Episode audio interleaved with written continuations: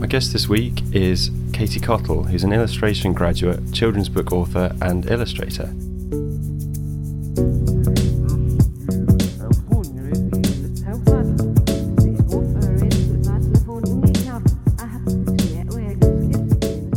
How are you, Katie? I'm good. How are you? Yeah, good, thank you. I think we're going to start with firsts, and I'd like to ask you, what are your first memories with drawing and art? I think my first memories of it really are like kind of entertainment at my grandma's or my auntie's or whatever's house over summer. There'd always be like a big like biscuit tin full of crayons, and yeah, we'd just be colouring it and stuff. I think most of my mum's family are more like musical, so she'd always be in like amateur dramatics in the shows and stuff, and I'd always be backstage like wanting to see all the sets being painted, that kind of thing, instead of like on the stage. Okay, so you didn't inherit it from your parents, you sort of found it outside of them, or? Yeah, I think so. I think my dad's really good at like drawing and that kind of thing, but yeah, my mum's always been more performing, and I was always a bit more shy, and I think, yeah, drawings... yeah, just somewhere where I fitted in creatively, and it was really fun too, so. Yeah, cool. So next question is, when did illustration become more than just a hobby for you? When did you think, this is something I want to do as a career?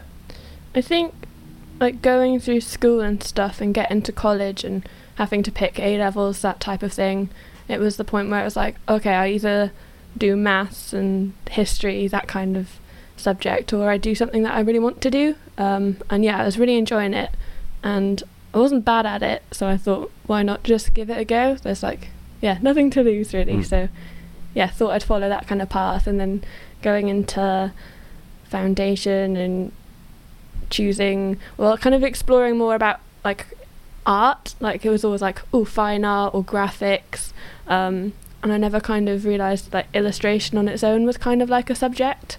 And drawing pictures rather than having to like paint scenery or do logo design. And yeah, I think that was the point where I was like, yeah, I can do this and I can draw pictures and have fun with it, and that'd be my job. Oh, that's awesome. So did you find, you know, had you not heard that illustration was a subject, would you have gone down the fine art path, do you think? Or yeah, I always kind of liked fine art because you could be a bit...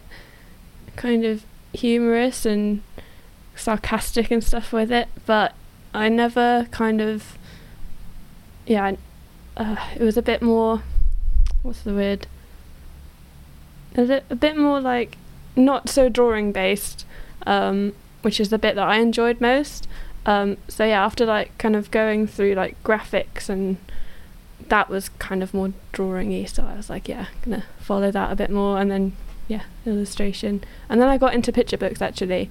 On foundation, I started looking more about where it was in the world and in my life and stuff, and I'd go into bookshops all the time anyway, and then I started like going into the children's book part of the bookshops and seeing all the beautiful like pictures, and I was like, someone's got to do these, and someone writes these stories, like, yeah, it happens, and like, yeah. So that pretty well leads on to my next question actually, which was is there anyone or anything that particularly either inspired or still inspires you to do the work you do in the way that you do it? Yeah, I think always, I've always liked the tiger from The Tiger That Came to Tea. That was always like one of my favourite images. I think, was it Judith Kerr? Oh no, I've forgotten her name. I've forgotten the illustrator's name, but it's really, really lovely. I think it's Judith Kerr. And yeah, then Oliver Jeffers, seeing his work, Carson Ellis as well, she's really amazing, like the painterly kind of style to her work is really lovely, but she still managed to like retain a lot of character and make it quite humorous but also quite like emotional. It's quite emotive, her paintings, I think. And yeah, what work has she done? Sorry, I've not heard of her. Like a lot of picture books. One that I really like is called Home. It's quite recent, I think. And it's about all different types of homes and where people live, and it's really simple. It's like, this is my house, and this is an Eskimo's house, and this is someone's house, but it's just really lovely, and there's a lot of like interesting parts of the illustration where you kind of look deeper into it and there's something still going on, which is nice. Yeah. Oh, that's cool. Okay, so the next section is, why does it matter? And I'd like to ask you, Katie, why does narrative illustration matter? I think it matters a lot, to me especially, because it's a really good way of kind of getting like thoughts and maybe feelings and stuff out there as well. It's a good way of communicating, even if like I'm feeling like a bit shy or something. It's a nice way of getting words out there, even through the form of pictures. It's always been like a good kind of escape, but you can still kind of ground it at the same time. So what do you think the role of narrative illustration is in the present day? Because with things like graphic design and things being increasingly popular, and a lot of like animated cartoons and TV now are all done with digital software and things like that, what makes narrative illustration and the way you do it still relevant? I think it's still relevant in a similar way to how vinyls are becoming popular again. I think people like to take ownership of objects and have things to physically hold and look at and look back on, and I think that's why picture books in particular are such a nice item. Like, you can have so many like good memories attached to it, like reading stories with your parents or something when you were younger, and that kind of thing. And I think the object is kind of coming back, like having a physical copy in the physical world, and you can have a beautiful object too. And you're seeing it a lot now in book covers. Like, they're bringing out all those hardback, beautifully bound books. They make lovely Christmas presents, all that kind of thing.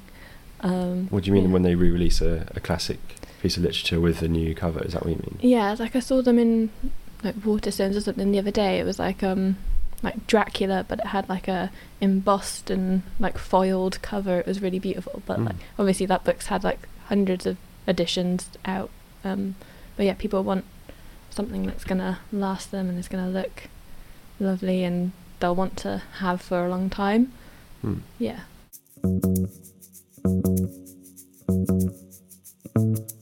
That leads us on to the next section, which is overlooked.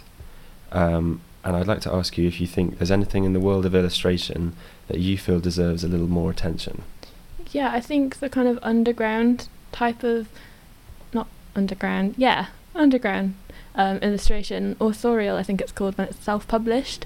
For example, the Shake Mag, that's run by Max, and there's also the Shake like stalling event that he runs as well, that kind of goes hand in hand with it, where people literally bring whatever they've made, be it zines, t-shirts, posters, prints, paintings, drawings, and just go along and sell them. And people, it's like a nice community. You get it in the Bristol Comic and Zine Fair as well, that happens every year. There's quite a lot of events actually all down the country. There's one in Brighton as well. I think some of my friends like Harry Wilde and Tom Haben, they went down there a few weeks ago selling their t-shirts and stuff, and it's becoming, I think it is growing, but it can get overlooked, but it's such an important part of communicating with each other as illustrators as well, and showcasing your work and being proud of it and enjoying other people's work, and it's a nice community, I think. That's cool. Is there anything that you're working on at the moment that you might like people to hear about? I am, but I'm not sure how much I'm supposed to say about it. It's kind of there's a book that I'm working on that was my final year project last year, and it won the Batsford Prize, so they gave me a book contract deal with them, so that's kind of, it's been changed a lot since last year. So this is homegrown? Yeah, that's homegrown. It's not called that anymore because that was a bit druggy apparently. It was a bit so it's been completely changed. It's really nice though. It kind of gave me the opportunity to speak to a lot of different publishers and like them give them feedback on my work, and the things they were saying are things I'd never thought about. Like I was always drawing adults and they were like, how is a kid meant to relate to an adult in a picture book? And I was like, oh yeah, good point. The other thing is another book that I'm working on, but it's still kind of in its storyboardy type things, so I don't know how much I'm meant to say about it in case it doesn't. But this is your drawing and writing, and this is it's kind of a weird process. It kind of goes hand in hand with me personally. I don't know how other illustrators / authors do it, but I kind of draw the pictures kind of first, and then the words kind of come along with that as well. So maybe it's a bit long. Maybe I should just write it first and then draw the pictures, but it seems to be working so far. Well, yeah. I was going to say, if this is the thing that's got you all these jobs and things, it's obviously a good system, isn't it? So. Yeah, it's good. It's working.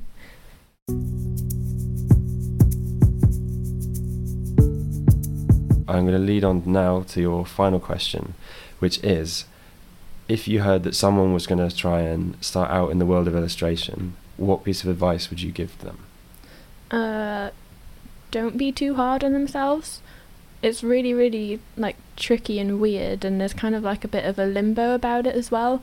Like, I feel really, really lucky that I've had the opportunities that I've had since, like, I've only just graduated basically, and I'm already working, and that's kind of weird.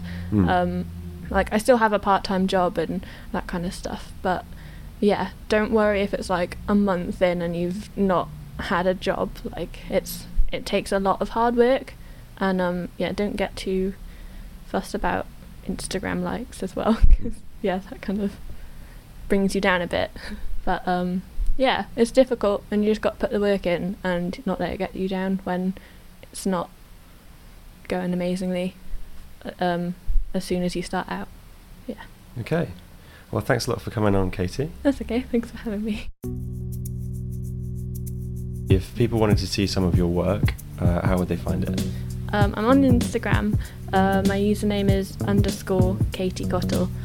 And I have a website as well. I need to update that a bit more frequently, I think. So Instagram's probably the best way to get hold of me.